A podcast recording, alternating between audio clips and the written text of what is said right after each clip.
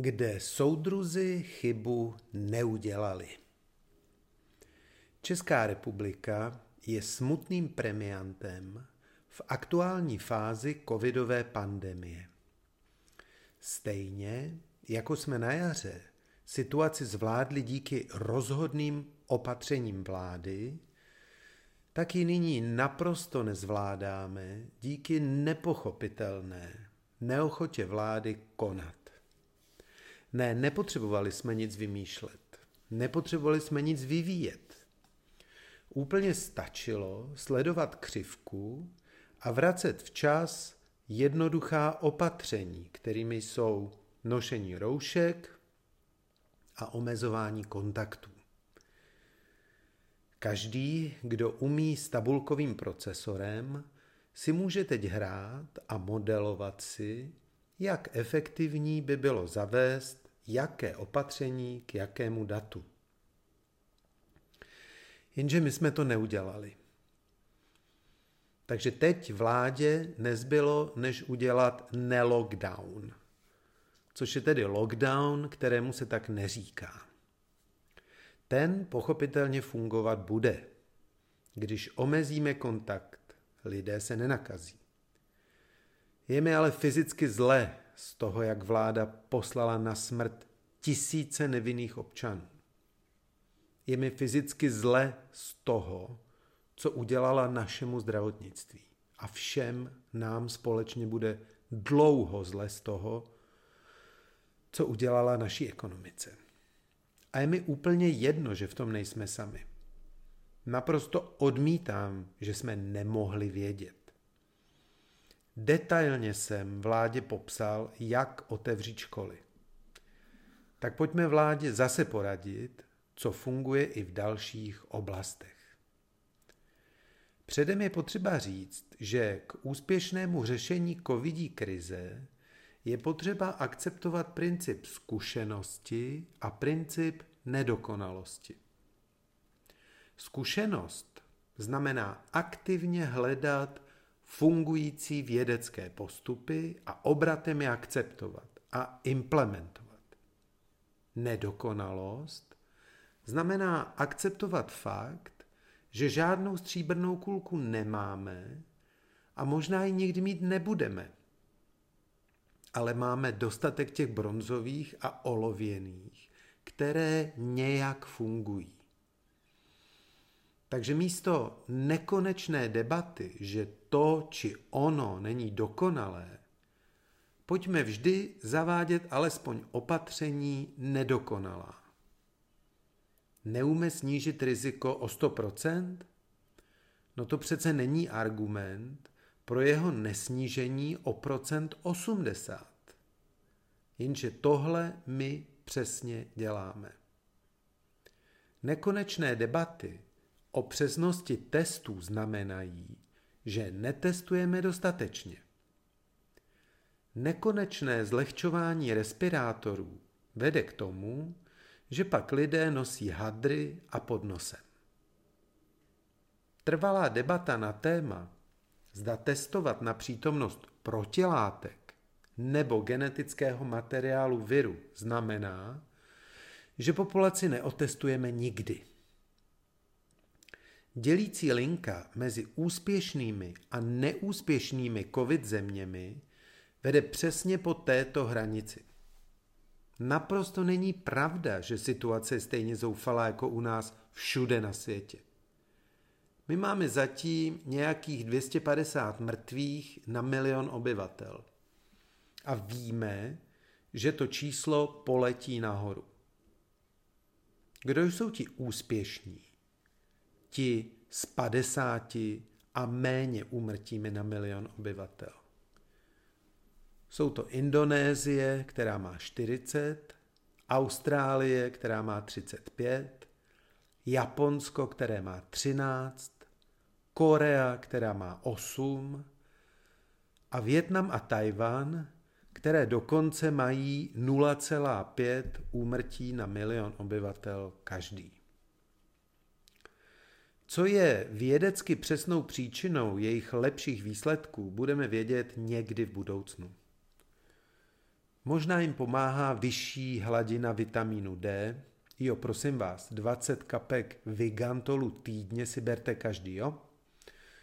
Možná jim pomáhá věková struktura populace, anebo imunita způsobená předchozími setkáními s koronaviry. Jedno ale víme jistě. Reagovali na virus správně.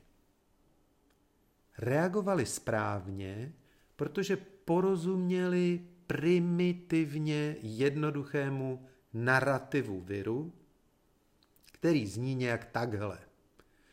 SARS-CoV-2 se šíří vzduchem a často bez příznaků. Šíří se většinou malými kapičkami, které běžně vytvářejí lidé, kteří po delší období hlasitě mluví v přeplněných, nevětraných prostorech, což vede k vytváření klastru superinfekce, kde jeden nemocný infikuje mnoho zdravých lidí, což představuje velký podíl z celkového počtu přenosu infekce. Infikovaní lidé bez příznaků mohou být také super přenašeči. Punto. Tečka. Víc toho není potřeba vědět. Není potřeba teď řešit, jaký je podíl jakého přenosu na tři desetiná místa. Není potřeba teď analyzovat, jakými všemi okrajovými, exotickými metodami se teoreticky může někdo nakazit. Je pouze potřeba prostředky, které máme šíření viru zastavit. Jako to udělala Korea. Nikdy neměli lockdown. Používali kombinaci masivního nošení roušek, nikoliv hadrů z trenýrek. Dále používali omezení počtu lidí v místech hromadných setkávání, plus trasování a izolování pozitivních. Zaměřili uzavírání na noční kluby a bary, kde je rizikové chování evidentní, ale zbytek nechali běžet. Nošení roušek sice pouze doporučovali, ale pokud byste ji na veřejnosti neměli, setkali byste se s negativními reakcemi okolí. A jsme zase u toho. Místo, aby Korejci nekonečně polemizovali o tom, jestli roušky jako takové nebo makové, jestli je to známka punku nebo tyranie, prostě ty roušky nosili. Ano, nic není perfektní. Ano, ani roušky nejsou stoprocentní. Jenže dnes už najisto víme, že když při setkání infikovaného se zdravím oba nosí roušku, snižuje se pravděpodobnost přenosu o celých 80% Stejně tak víme, že pokud se někdo nakazí přes roušku, jeho virová zátěž je desetinová ve srovnání s člověkem bez roušky. To samozřejmě snižuje pravděpodobnost těžkého průběhu onemocnění. Existuje obrovské množství studií, které jednoznačně dokazují, že roušky skutečně snižují šíření všech kapenkových nákaz. Jako to udělal Větnam, je to asi nejlepší příklad otevřené komunikace státu s občany a jejího pozitivního dopadu na průběh epidemie. Jejich ministerstvo zdravotnictví varovalo před epidemií už v druhém týdnu ledna. V únoru stát přišel s písničkou, nekecám, Ghen Vy, což znamená v překladu žárlivý koronavirus, která propaguje sociální distancing, mytí rukou a další protivirové postupy. Škoda, že se toho tenkrát nechytil Adík. To by mi totiž u Krause smysl dávalo. Můžete se podívat na YouTube, ta písnička je fakt dokonalá. V dubnu pak vláda zavedla pokuty pro lidi, kteří publikovali nepravdivé nebo významově posunuté informace na sociálních sítích. Tenhle přístup vlády vytvořil atmosféru, ve které si boj s covidem vzal za svůj každý. Každý chtěl přispět, ať už nošením roušek nebo podrobením se karanténě.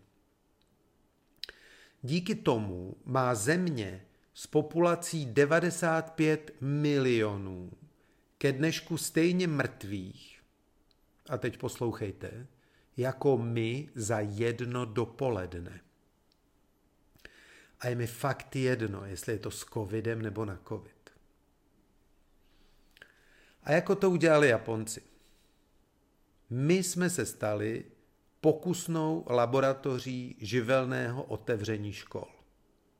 Zase musím připomenout, jak důrazně jsem předtím varoval a jaká opatření jsem doporučoval. Japonci si to významně zjednodušili, ale v podstatě šli stejným směrem. K tomu, aby mohli nechat školy otevřené, jim stačilo plné nošení roušek ve všech školách, doporučení sociálního distancingu mezi žáky a studenty a pak dvě komicky jednoduchá opatření. Za prvé, instalovali mezi žáky jednoduché laciné plastové přepážky, které zabránily cirkulaci aerosolu mezi žáky. Za druhé, udržovali ve třídách proti sobě otevřené dveře a okna. To větrání pak verifikovali super sofistikovaným počítačovým modelem, který jim fakt potvrdil, že tímto způsobem je možné správně ventilovat třídu plnou studentů. A teď, zase jsme u toho. To jsou primitivní metody a pochopitelně nefungují na 100%. Jenže my jsme neudělali nic. A budeme do nekonečna mudrovat, že takové řešení nemá cenu, protože je nedokonalé. Je celkem zřejmé, že naše vláda je naprosto neschopná. Je celkem zřejmé, že nás zavedla do ekonomické a epidemiologické katastrofy. Proto teď musí přijmout odpovědnost každý z nás a skutečně se rozhodovat sám o tom, jak chránit sebe a svoji rodinu. Přitom všem vás všechny moc prosím. Pokud máte ještě sílu, myslete na ty slabší.